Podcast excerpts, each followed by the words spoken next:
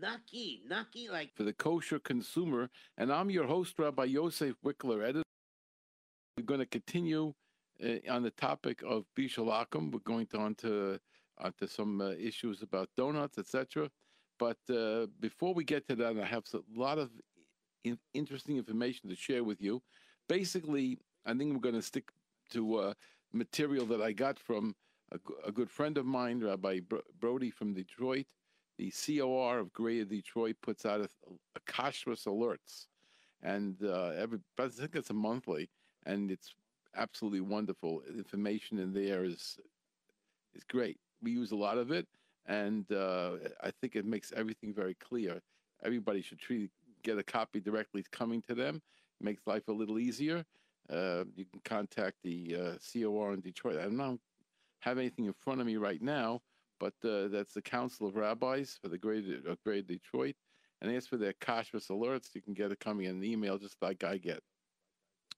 Uh, want to share with you what he put together some fantastic material about how confusing it is for people to shop today. And he tells us things that, uh, you know, you have to be in the store to appreciate what I'm telling you because we've got, we're just hearing words. If you see it, it's fantastic. He talks about how the, uh, the different uh, uh varieties can cause consumers to make mistakes because the you have to check every label. Listen to what he said. Tabatchnick soups and broths. Many of them are star K parva. Some of them are star K star D dairy. That's not of Israel. But star K only does Chalav Israel. Star D uh, was going to be Chalav Stam products. So uh, some of them, some of the Tabatchnick soups and, and broths are par, star K parva. Some of them are star D dairy, which means not Nachal Israel, and some of them are star K meat. So you have this soups of milchiks, flasiks, and parva. Oh.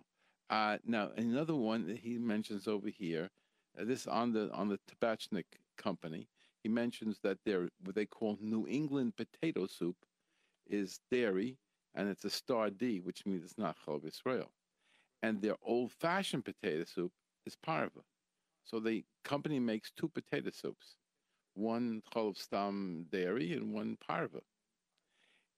Also, you should know that the Frenchman's onion soup and the Wilderness wild rice soup has meat, that has a star K meat, even though there's no hint of meat in their names. So you'll have to really read the ingredients very, very careful on your Tabatchnick soups. That's just one little thing. Now, the next one, got another one on Im- Imagine Organic Soups and Broths. Some are OU Parva, some are OU meat, and some are not kosher. And the, the company the company makes a product. Im- Imagine Organic Soups makes a product called Kosher Free Range Chicken Broth. Remember, this is uh, okay, organic. Okay, it says a kosher free range chicken broth. It is kosher and it has an OU meat. But their regular one called free range chicken broth is not kosher. Again, imagine organic soups makes a product called kosher free range chicken broth. That's kosher. And their regular free range chicken broth is treif. Okay? Next, Near East rice mixes and couscous mixes. Men, most of them are plain OU, which means parva, and some are OU dairy, and some are OU meat, or, or OUM, which stands for meat. You should know that the pearled couscous basil and herb contains a dairy ingredient, and has an OUD. So again, the Near East, the Imagine Organics, Tabatchnick, watch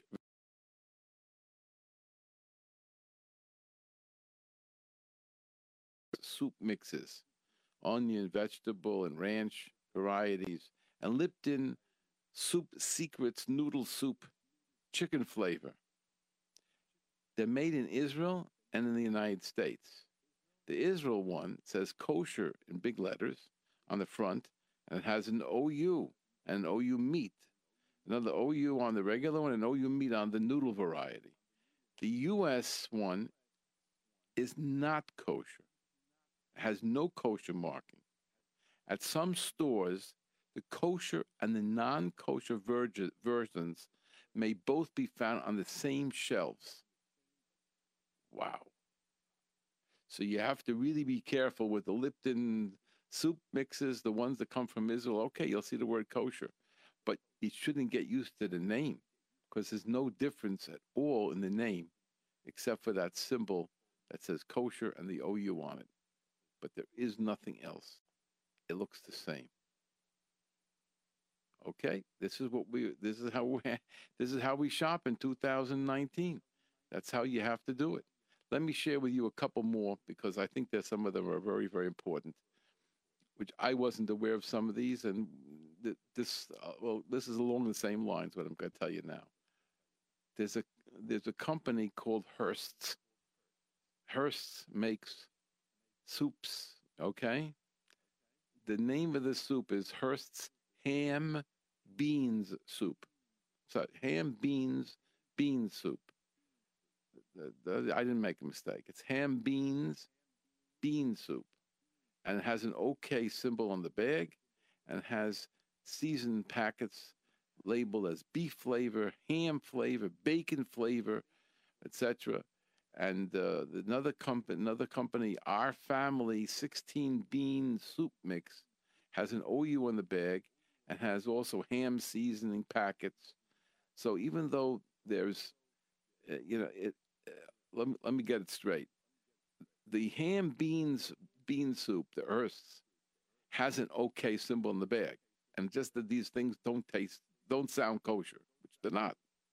But I mean, the company, but the products is kosher. It's okay certified. Then another company has an uh, has an OU on the bag, our family 16 bean soup mix and has ham seasoning packet. Although the packets do not bear a kosher symbol, they are nevertheless certified kosher and parv, despite their non-kosher sounding names. With the packets don't have the symbol on it, but they are kosher certified. So this is one of the things we have in America, where non-kosher products sound kosher and kosher products sound non-kosher. so I don't know. I can't tell you. I can't tell you how to handle it except by reading and staying on top of it on a day-to-day basis. No other way. No shortcuts. this this is an, an, alert, and I'm going to give you now. It's one that I sort of uh, am involved in a little bit. There's a company. I remember this years ago. I remember before it had hashgacha, and it was kosher, and, and I knew uh, the vice president of the company. I grew up with him in the show and the product was 100% kosher. And in those days, things didn't always have a hashgacha, and we still use them. So this was the Bachman's twist pretzels. The only problem is right now it is under the OU, which has, has to have been for decades and decades and decades. I don't want to tell you how many decades, but when I was a kid, they first got the OU, so it's it's a lot of decades. but he says, oh, but they the the thing now is it it says they are OU Parva. But what happened was, I mean, the, the Bachman twist pretzels, you know, the old ones everyone had, you know, you know, looks like, um, I don't know, whatever it is, a three, like a triangle, whatever. So he said, but however, some of the 10 ounce bags, uh, and it gives you the details here of the UPC and the expiration date, mistakenly contain butter twist pretzels that are dairy. And the company has recalled it. Now, this information came about through the FDA. We have not gotten an announcement yet. And that's something that I try to work on today, see if we can get an announcement of in the Kashrus alert from the OU uh, to let people know this product has been mislabeled and has been uh, has been accident, you know, has been recalled. So if you have any Bachman twist pretzels, you'll have to check up with the uh, uh, you know, the, with the health alerts, I could give you the information here, but I think it'll bore everybody. So you'll have to look up the uh, health alerts with the UPC code and the expiration date. Okay, here's a number. Here's a telephone number. That's not so boring. 800 367 7629. 367 7629. Okay. Last one I want to give you here is, uh, which is important, especially I think, I don't know if it ties in directly to a Yom Tov, coming, I mean to the, the, the poor, the poor. Let's see. Mocha Mix, original non-dairy coffee creamer. This has been the OK Parv for years. And the old containers still say OK Parv, and they are Parv. But the product has now gone under the OU. And the company, when they made that switch, said uh, they want to have certain freedom. You'll see in a second, and therefore the uh, the product is now labeled OUD, the Mocha Mix Original Non-Dairy Coffee Creamer, which was ever and ever and ever a part of an item, is now going to be OUD. And uh, see, the reason why they're doing it is that they uh, they're going to be dairy equipment. The company does new stuff that's happening, and and now I wanted to share with you a little bit about this Bishul Akum issue. Last week we talked about the potato chips, and I don't know everybody, probably a lot of people said, I, you know, he's taking so many things away from us, making it impossible to live. I can't help it. If this is the way the halacha comes down, the way halacha comes down. We gave you different sides of the opinions, different opinions, and different sides of the uh, positions on the uh, on the potato chips. But I want to talk a little bit more about Bishul Akum and then tie it in to the uh, to the of the uh, donuts, which is a very big deal. It's the it's the Dunkin' Donuts, Krispy Kreme donuts, all the donuts, and it would could even be in a Jewish place too. If there's a Bishul Akum issue, they're not taking care of it, if they they don't have to, that's the same issue.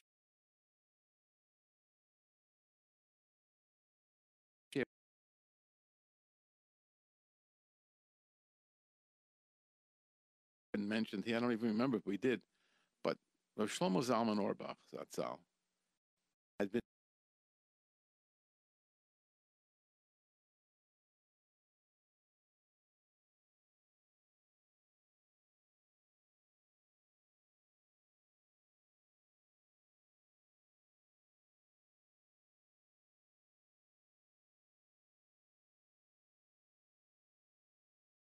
the latest studies, but it's in some communities it's 100% the marriage, not not 90. It's 100% in some communities, and over across the country, it's uh, very very serious. Um, it, it that's why you, there's a dwindling of some of the non-orthodox groups are dwindling somewhat because a lot of them are losing their uh, the, the, congregants, a lot of them are intermarried. And uh, sometimes they bring them to the synagogue and they're intermarried to them, but very often they go out and they're no longer part of Judaism at all. And uh, of course, we don't recognize the other the non-Jewish partners, but I'm saying that, that the people themselves intermarry and go out, and the next generation, there's nothing left. So what was what's the reason for it? So Shlomo Zalman said, "Bishul Akum." The Gemara said, "You shouldn't mix with the goyim, and bishul akum. Eating food that's been cooked by non-Jews leads to intermarriage. Now, the the original concept of it is, you know, you have a next door neighbor, and he makes something, and gives it to you, you know, and he very nice, it tastes good, and you become friends, and you're uh, your neighbors. And you stop in. He stops in by you, you stop in by him. And you have a daughter and he has a son and whatever it is, and that's what that's what the concern is. Which is a very good concern. It's a real concern. And that was a, a, an establishment of the rabbis of Bishul Akum. And Bishul Akum it's very, very serious. In other words, you have to kasher your, your kalim uh, if Bishul Akum. So it's it's a serious uh, it's a serious matter. Bishul Akum they gave a very serious status. And the question is, you know, what is included and what's not included. So one of the things we discussed last week about what might not be included would be the um, would be the uh, something like potatoes, which is olel, which is not olel shulchan malachim, which is not something you'd serve to an honored guest. You wouldn't take it at a, at a royal state dinner So it, it, it isn't something significant. So the Chazal said that we're not going to bother with. Or if it is something that is edible raw.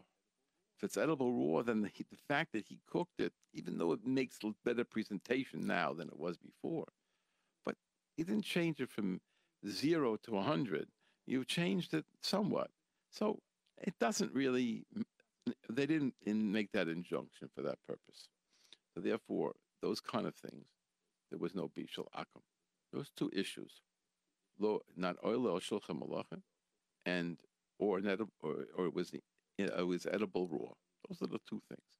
And edible raw, by the way, means that it is edible for most people raw. Uh, and, and you don't necessarily fit into the mix. So if it's edible for everybody and you don't like it that way, I like my carrots cooked. Still, in all, carrots eaten raw. And in today's world, many of our vegetables are eaten raw, although some of them are always cooked. Uh, that's a whole topic. Um, I'll probably get to it a little bit later. So let's let's go on now, and and see what the Gemara says. This Gemara is a very interesting Gemara, and it's based on a pasuk, actually two psukim from uh, from Ki Sisa, which we just learned uh, like two weeks ago. So it's, uh, it's current current information, right? Uh, so listen to this pasuk first, and then I'll, I'll give you the Gemara. The pasuk says, "Ki tichros bris liyoshev haaretz." Lest you go ahead and make a bris, a covenant, with the people living in the land. V'zanu acharei Elohim, and you're going to go follow after their gods. V'zavchul Elohim, and you're going to serve. You're going to, uh, you know, you're going to offer sacrifices to their gods. V'kara I'm sorry, I said it wrong. Um, no, I think I said it right here. Uh, no, it, it's it seems to be that uh, it's not. No, it's not talking about you.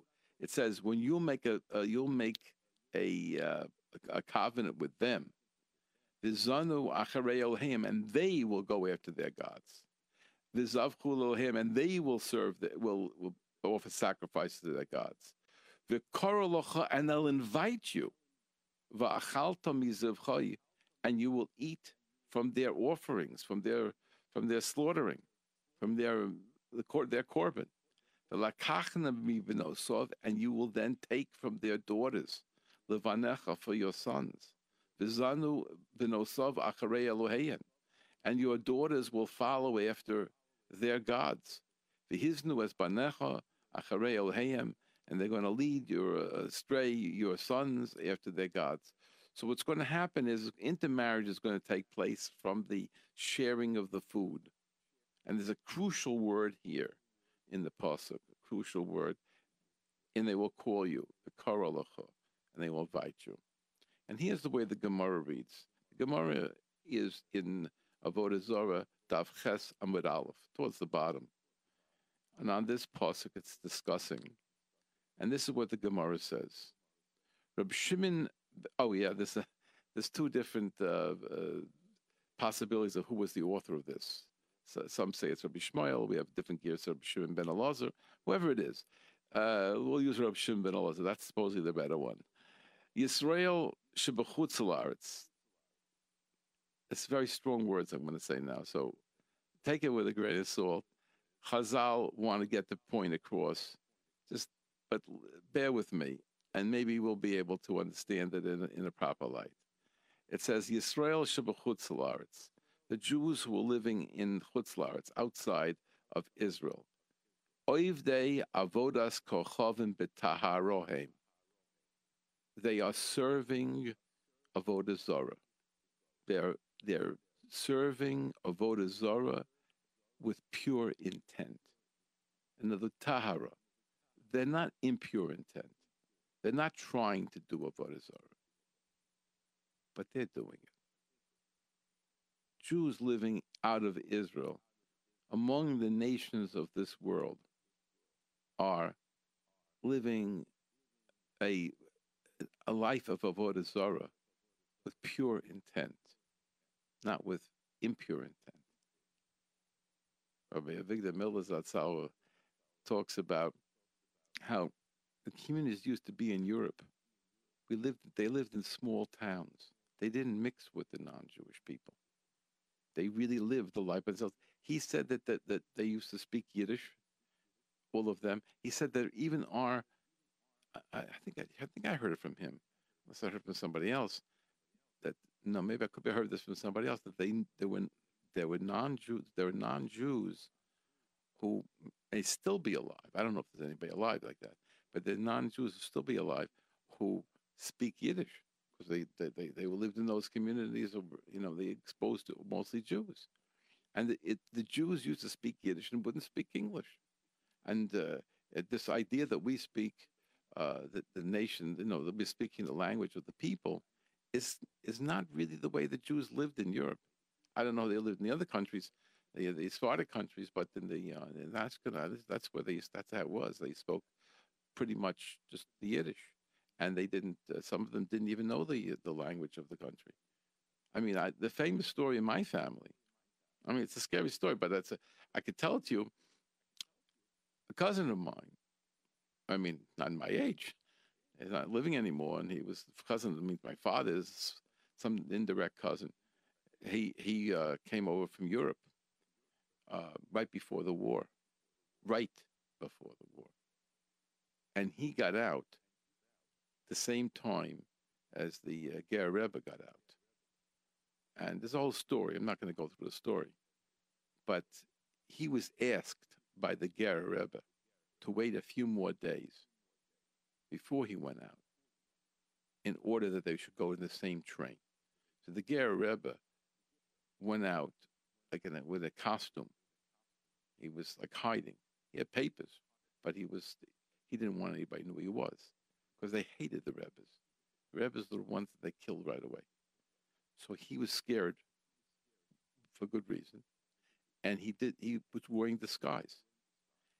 And he wanted my relative to go in the train with him in order that if he would be stopped and he would be asked questions, my cousin would talk for him because he didn't speak German and my cousin did. That's the way it was. That's that he didn't speak. And maybe he didn't speak Polish. You know, they came from Poland, so whatever it is, he didn't speak the languages, and uh, and my cousin did. They never met each other that night on, on the train uh, because uh, the Rebbe was okay, and he got there. He got where he's going but the uh, but they but they did actually you know he, he synchronized to go together with him to be able to help him out. In any event, this uh, th- this is we are considered to be idol worshippers, oivdei avodas kochavim, betara with pure intent. How is that? Says the Gemara. Ketzad. Why are you attributing to nice Jewish people of the avodah zarah? And listen to this story. Listen to the way the Gemara describes it. I mean, I know people who live this way. You know people who live this way. Hopefully you don't, and I hopefully I don't. But you know people who have to live this way. How is it that we're calling them of the Avodah Zarah? A goy, akum she'osa mishte livanoi, v'zimein kol ha-Yehudim shebe'ir. There's a non-Jew who's making a wedding for his son. And they say also the daughter to make a difference which he's bringing for. And he's inviting all the Jews of the city. Boy, this sounds like uh, Achashverosh, right? You know, this is the whole story, right? V'afal pi shehem oichlim mishalahem v'atem uh, atem mishalachem. You're eating yours, and they're eating theirs they're not sharing the food. Yours is glatt kosher. And you're sitting together at the meal with them at a wedding, and they're eating treif, and you're eating kosher. Vishama shalahem ome mifneim. You have a mashgiach standing there to make sure that nothing is not kosher. Rabbi Wikler. This is what I ate. This is 100% kosher. Yeah, there's a trade fair going on here. But I ate 100% kosher. My shkia delivered the food to me. It was double wrapped. It was everything. We closed this and then. I, well, I, I didn't eat with them. Vishamash shalahem omei lifneim. The Gemara says you have somebody there watching that you don't eat any treif. Says the Gemara about the Zara Daf Ches Male Aleim Hakosov Ki Ilu Achlo Mizivche Mason. The Torah says, you, it's like you ate from these dead carcasses. The words dead carcasses, not just carcass. Zivche Mesim is a phrase that means it's the korbanos of the goyim. You ate there. You ate their korbanos for their avodah Just because you you went to that affair, but you didn't need anything treif. And the pasuk, they bring the pasuk. Chazal brings the pasuk. Shenemar, the achalta It says, and they will call you, and you will eat from their slaughter. That's the pasuk we read before. And the key word is vikora. And it, the Gemara says, vikora lecha, mishas hakriya. From the time you got called, the point isn't that what you ate, it's you're with them. You're part of everything. You went along with it. This is Kirav Levavos. Even if you ate your own food, this is a connection you have with the Goyim.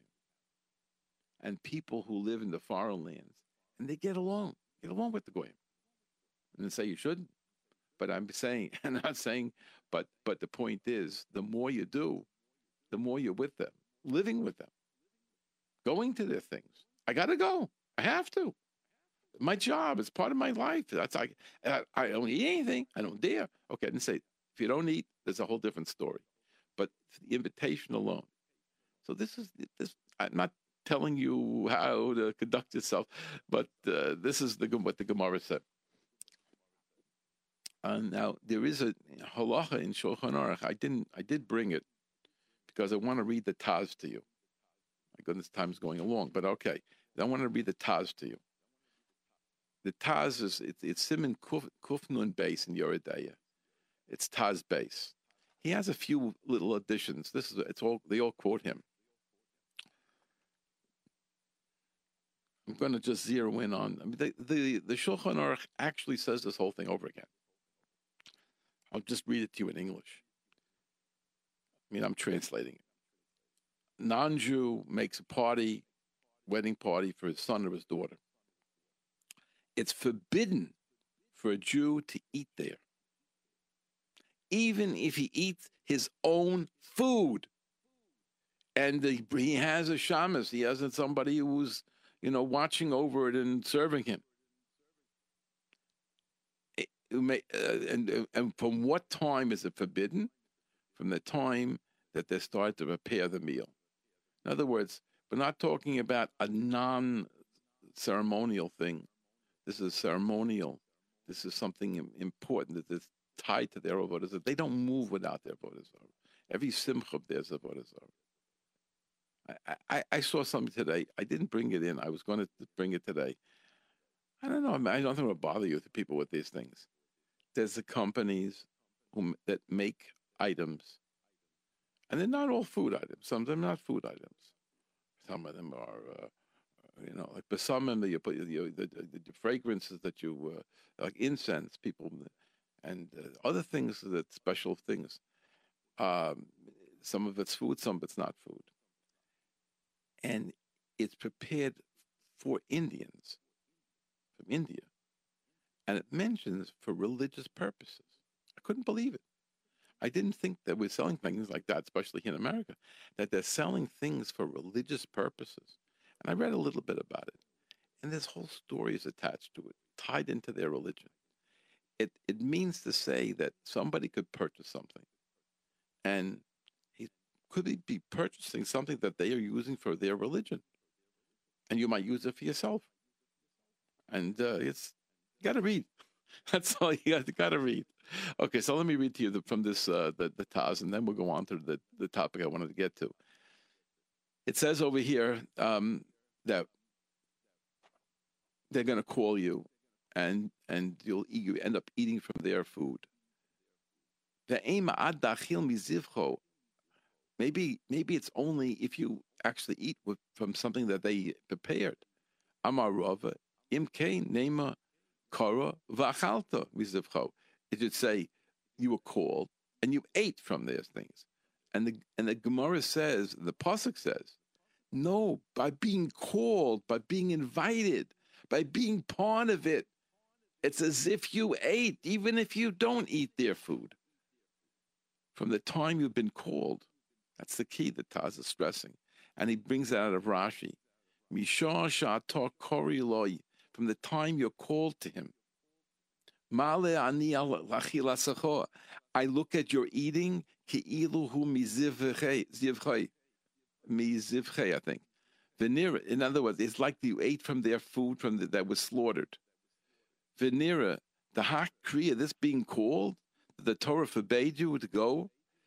The meaning is that the achilas Yisrael bazeh al yedei hazman you're eating your food because of his invitation. So your food is now tied to his invitation. And his invitation has religious consequences and has the non-Jewish consequences. In those days, everything was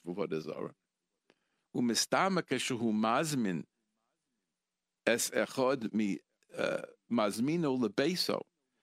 It's sort of like being invited to his house. However, if he sends you a gift, you could accept it. If it's kosher food. But you can't go and eat with him in his place, especially at his simcha, which is what we're talking about here. But this is a, a, very strong Gemara and halacha, and uh, you know, at least a good background to understand the topic. So let me let me tell you a story. This is a story, a Bishul Akum story. I didn't get yet to my area of the of the uh, donuts, but hopefully I will do it completely. But I want to share this story with you because I just saw it a little while ago, and I, I love the story. It, I, have I've mentioned him before, and you should get used to the name. And it's nice if you read some of his things because he's a great writer, very good writer. I'm serious, and uh, he's got a lot to say. Very strong in halacha. Rabbi Yirmiyahu Kaganoff. Mentioned him, I think, last week, but I've, I've brought things from him before he tells this story. Many years ago, I substituted for the mashgiach at a vegetable cannery that was producing products for a kosher manufacturer who claimed his products were Bishul Yisrael. I love that word, claimed. All right, okay.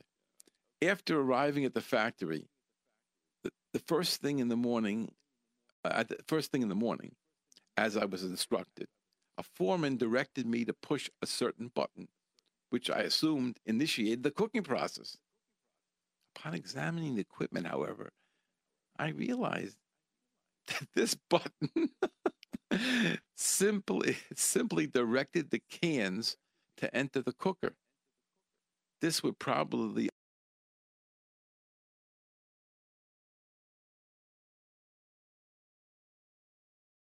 a different solution was necessary, such as momentarily adjusting the temperature of the cooker and then resetting it. In other words, taking it offline, you know, start again, the right buttons.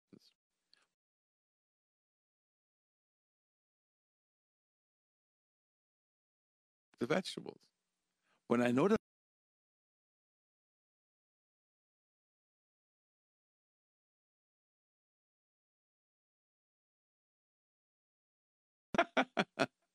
yeah, that's I love that. This is the the, the non-Jew knows just what the halacha requires.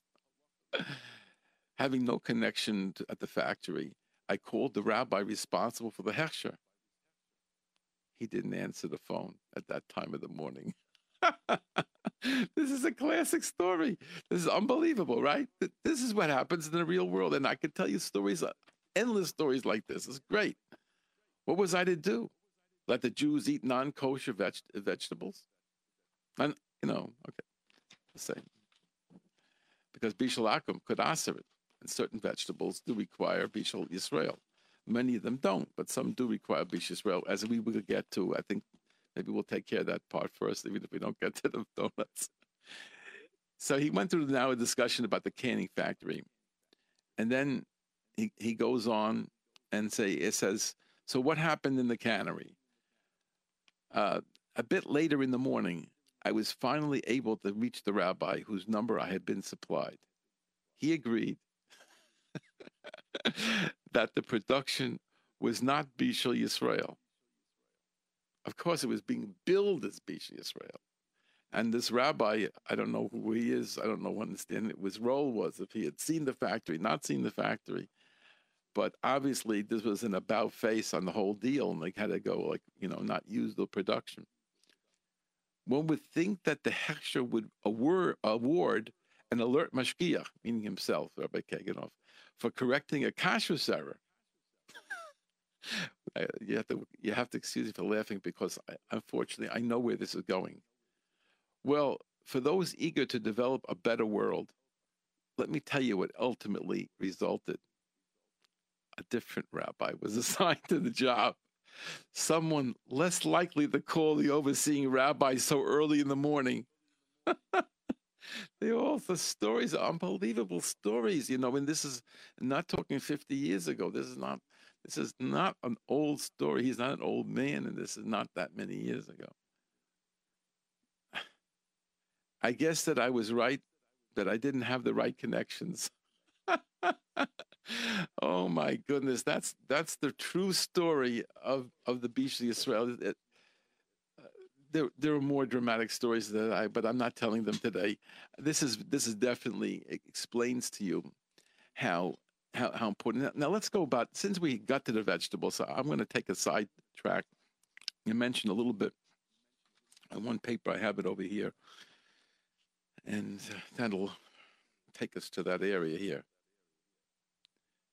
So, you know, there's the question what's considered to be, uh, you know, what's considered to be uh, in the vegetable area. We discussed the potatoes last week.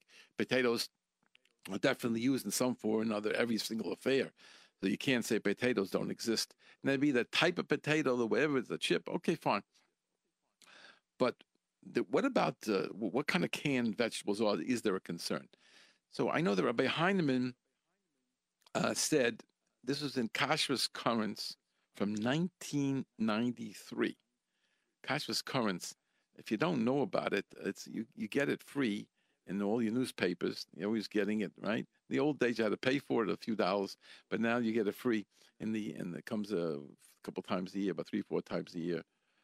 Uh, so Kashrus Currents in 1993, Rabbi Heinemann said the only canned vegetable that needed to be Bishul Yisrael was asparagus, because that's a very chashva thing, and uh, you couldn't, it can't be eaten raw. And then that's therefore there's a shal from Bishul Akum.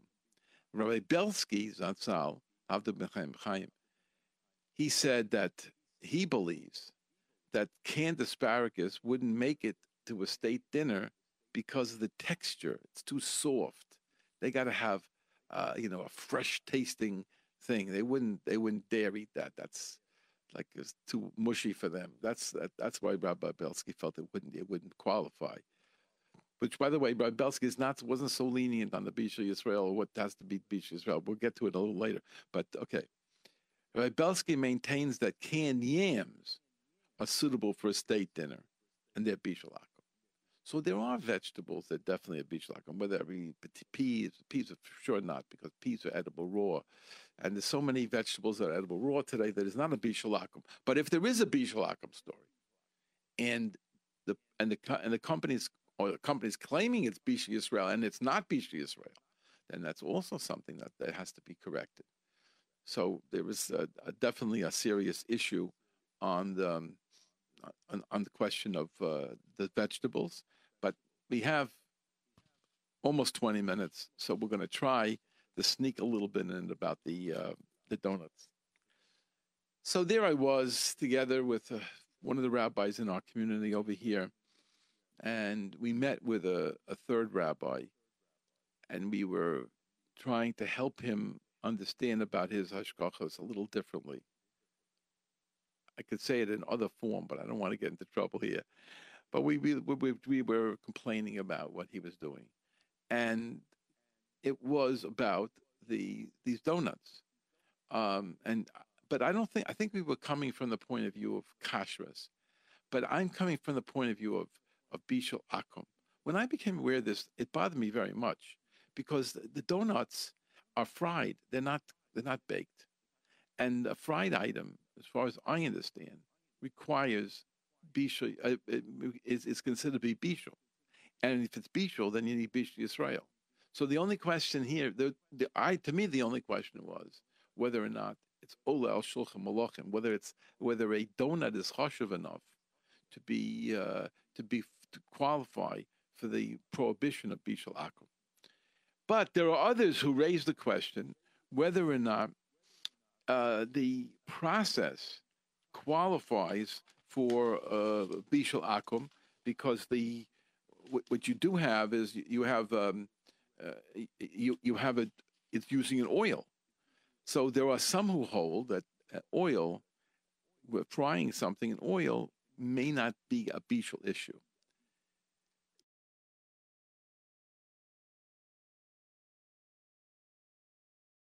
They make a blila of a thick dough, and they put it in deep fry in, in, in oil. And there is a there's a machlokas rishonim as to whether you'd say hamotzi and challah on such things, and whether or not it's considered to be a, a cooked or a baked.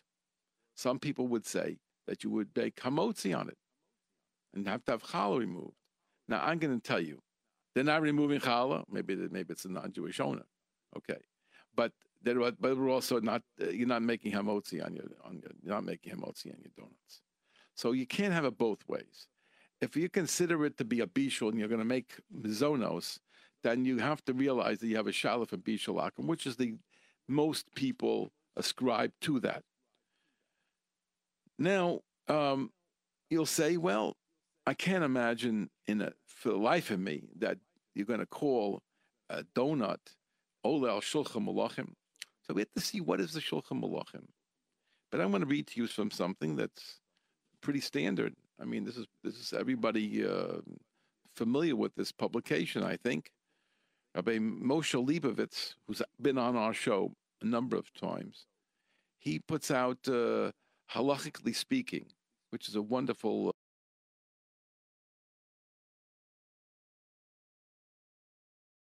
Uh,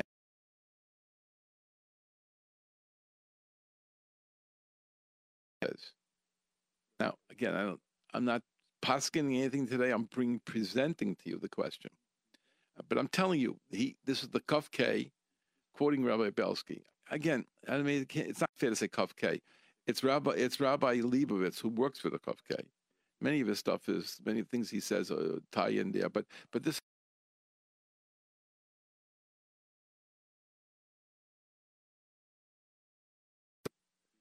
Small donuts, which are served at catered affairs, are fit for a king's table and therefore present a problem of bishul.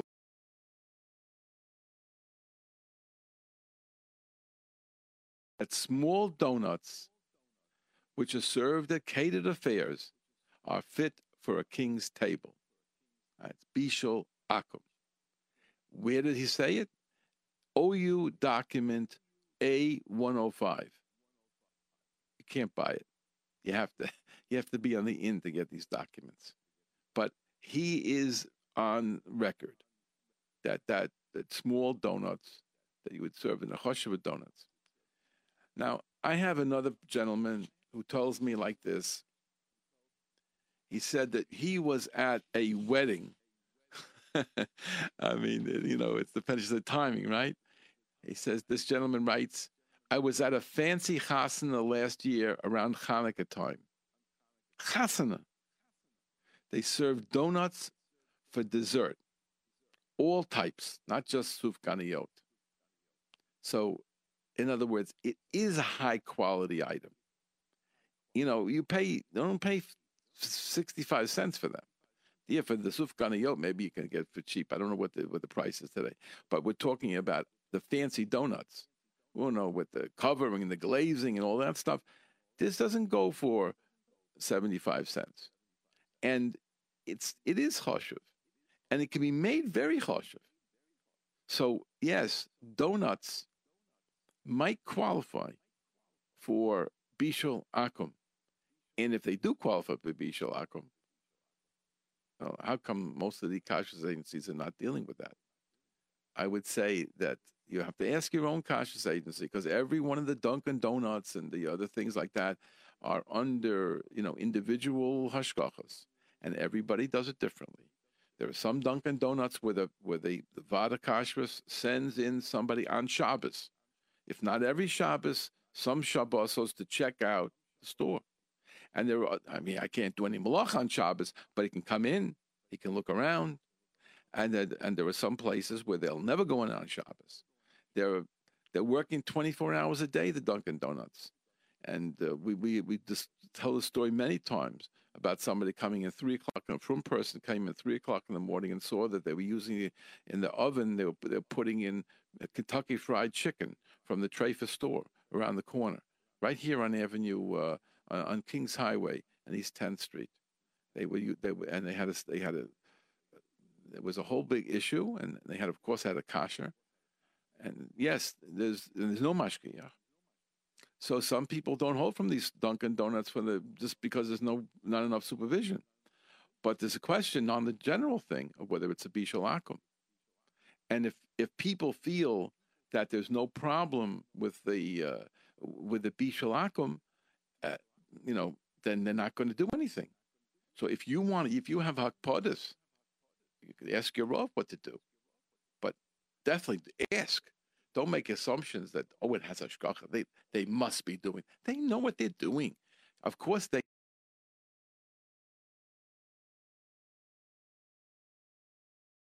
Belsky was quoted over there with the don- with the donuts. Somebody else is uh, of a different opinion, either in the same kashrus organization or another kashrus organization. I mean, this is honestly.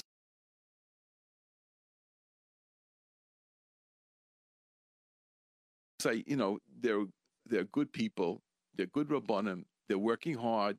They they know halacha. Why can't we just trust them? If you want to, you can, but you have to choose who you who you want to trust. You you'd, you'd call up and say, "Can I rely on so and so? There's a this store over here. Can I rely on this hashgacha?" But when it comes to something that you are used to, people don't want to ask any questions. They want to say, "That's what I do." And they, they, you know, if it's if there's anything wrong, let the rabbis burn. But you can't do that. If this is something the intellectual you understand, there's a concept of bishul akum. We raise the question that, in my humble opinion,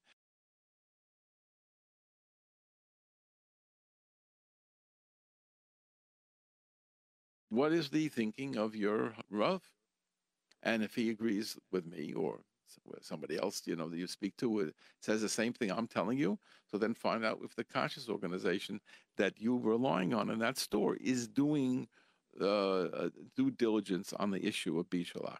That's the question that we're raising over here. Aside from the issue of the kashrus, because a place that doesn't have any mashgiach there at all is very, very weak, very weak. I mean, you have very questionable if you can be safe with that. Again, there are different opinions on this. I'm not uh, I'm not closing the door, and every, people are entitled to uh, ask whoever they like. And I don't want I don't look down upon the kashrus agencies who decided to be makel on this because they have their poiskim on which to rely upon. But I I, I also feel that people like Rav Babelsky have to be taken seriously. Now there's a Chazon Ish. I found the Chazon Ish. Last week I couldn't find it, but let me get it now. I know where it is. I made it so clear this time. I can't. I can't. Um, I can't mix it up. Hopefully, it's just that I don't have them in order. There's so many pages. Here it is. But I'll give you the other people too. We'll go through a, a list of a few, but here's the here's the Chazon Ish. Rav Shimon Schwab. Hopefully, you know who he was. Rav Shimon Schwab was the the Rav of the Yekisha community, the KAJ in, Man- in Manhattan, Washington Heights. Wonderful man, great speaker, one of the greatest speakers I ever heard, and uh, one of the people that I respected very much. So Rabbi Schwab heard from the Chazon Ish. Okay, he heard that uh, the Chazon Ish holds that even something that a king would eat in an informal setting is subject to Bishul Akum. In other words, if the king would eat it for breakfast, not at a state dinner, not on, uh, you know, not when he's inviting over uh, important people, not, uh, you know, not that kind of setting. If he will eat it, and I, I was brought up that way. I remember this this shalom because my Rebbe taught this way. Rav Asher Zimmer used to teach us that the king uh, used to, a queen actually, used to eat sprats, which is sardines, out of the can certain times. And based upon that, there was a shiloh from Bishalak. That the, the, canned uh, products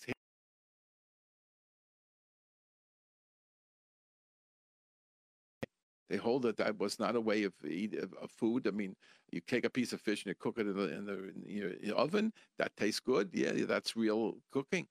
But something that's in a can, what's steamed in a can, many people don't hold as a problem with that, especially uh, something like uh, uh, something like that, which was the, the sardine. Some ways, some uh, the OU have the same uh, feeling that uh, their fish, like the tuna fish, has no problem with bishalak because it's in a can. It's steamed. It's not the same quality of regular cooking. Others hold no. You need be, you have a bishul akum on on tuna fish. I didn't go through that this week. Maybe another week I'll do it. But it's a very interesting uh, question whether or not you could uh, it, it, something has to be you know taken into consideration that the king would eat it for breakfast the king would eat it for lunch he would have a snack he, he in other words he's a refined individual we're not talking about eating something that's uh, distasteful we're talking about doing something that, that, that he feels was is dignified enough for him it is his way of life that's the point that, that, that, he says over here. It doesn't have to be at a royal banquet. The Chazon Ish held that it would be enough what he would eat in an informal setting. Belsky is cited as saying that all the food that's fit to be served at a wedding smorgasbord, smorgasbord are subject to rules of bishul akum. You get that one? You understand that what it means? The smorgasbord has a million foods. They're not all super, super, super fancy. And the, I mean, I, I, mean, look at the at the smorgasbord is is regular food. A lot of the stuff at the smorgasbord is stuff you eat gonna eat tonight. So that's enough, he said. And that, and this was quoted from halachically speaking again, Rabbi Moshe Leibowitz in volume seven, issue one. Okay, so this is very important to hear that as much as people are telling you, oh, you need oh shulchan malachim, the only whole shulchan malachim is the king would eat it on a, and a state dinner. Uh, maybe only the king would eat it. You you've never been invited to the king's house. You're not going to be invited to the king's house, but maybe they don't never have a bishul akum issue. No, Belsky said anything at a smorgasbord at a wedding. Chazon Ish said anything that the king would eat informally. This was an old question. Now, I got to tell you, to be quite fair, we have a couple seconds left, so I'm going to tell you. We are in America. In America, there was a, the land of the, the meaning of Shal So for years and years, when Reb Aaron's Kotler Zatzal started Beis Medrash Govoha, they decided to take, they took from the government the cornflakes. Course, there was no ashkacha. They checked it out that it was kosher, but there was no ashkacha per se. I don't know if they had anybody there at production. I don't, I can't answer you, but I don't, I doubt it. In any event, they relied on the Bishul Akum issue because he said it was a grubba Michael. It wasn't something that you would serve an honored guest. Cornflakes. Now we have Bishul Yisrael cornflakes today. You can buy them. You have companies that do it. Do you need it? Maybe yes, maybe no. Well, if you hold that you can eat, a, eat corn raw, then for sure there's no bishul akum. But we're talking about this thing about the grubba Michael. That's something that wouldn't be served to none on the guest. Now, my Rebbe said, there's still an Indian on cornflakes. He said, if you go to Manhattan and you go to the Waldorf Astoria and you have to, can pay the money, you could afford it. And at least you're going for breakfast there. You're not going to stay in the one of the rooms. You don't have enough money for that. But to have breakfast in the Waldorf Astoria, you can still afford. Everyone who's listening to me could afford the breakfast in, in Waldorf Astoria. Of course, you can't eat anything there. But let's say you would go there, and you and you and you could get kosher food there, and it's and it's uh, and and it, and this and they're going to serve you a. Uh, and you ask, what would you like to have, sir? Um, uh, cornflakes. Cornflakes in the Waldorf Astoria. they have cornflakes because people are humans. They live in their own little world. They're in Manhattan. They're seeing the New York, New York City. They're spending a fortune of money, but they always have cornflakes for breakfast. So in the Waldorf Astoria, right now, you can get maybe it's not only in the morning. You can get cornflakes because they know there are people who will order that. So they have it. Is that something a state state dinner? No, but that's a fancy person. That's what they want to eat. So does it qualify? So my Rebbe held there was a, there was a shal from on, cornflakes. The Rav Aaron Kotler Zatzal hold there wasn't a Bishul on cornflakes, and uh, you know there definitely is there definitely are things that that come to this gray area. But this is where a Harav. You, you, you, point for somebody to be your Rebbe, you go find a Rav, and you'll ask the Shilas. And we raised tonight the question about Bishul Akum on the donuts, Dunkin' Donuts, uh, Krispy Kreme donuts, etc. So I think that's as far as we're going to go tonight. Maybe I'll bring up the two fish situation. We'll do something completely different next week. In any event, I hope you got something out of tonight's program. And I want to wish everyone a wonderful week. This is your host, Rabbi Yosef Wikler, editor of Kashrus Magazine.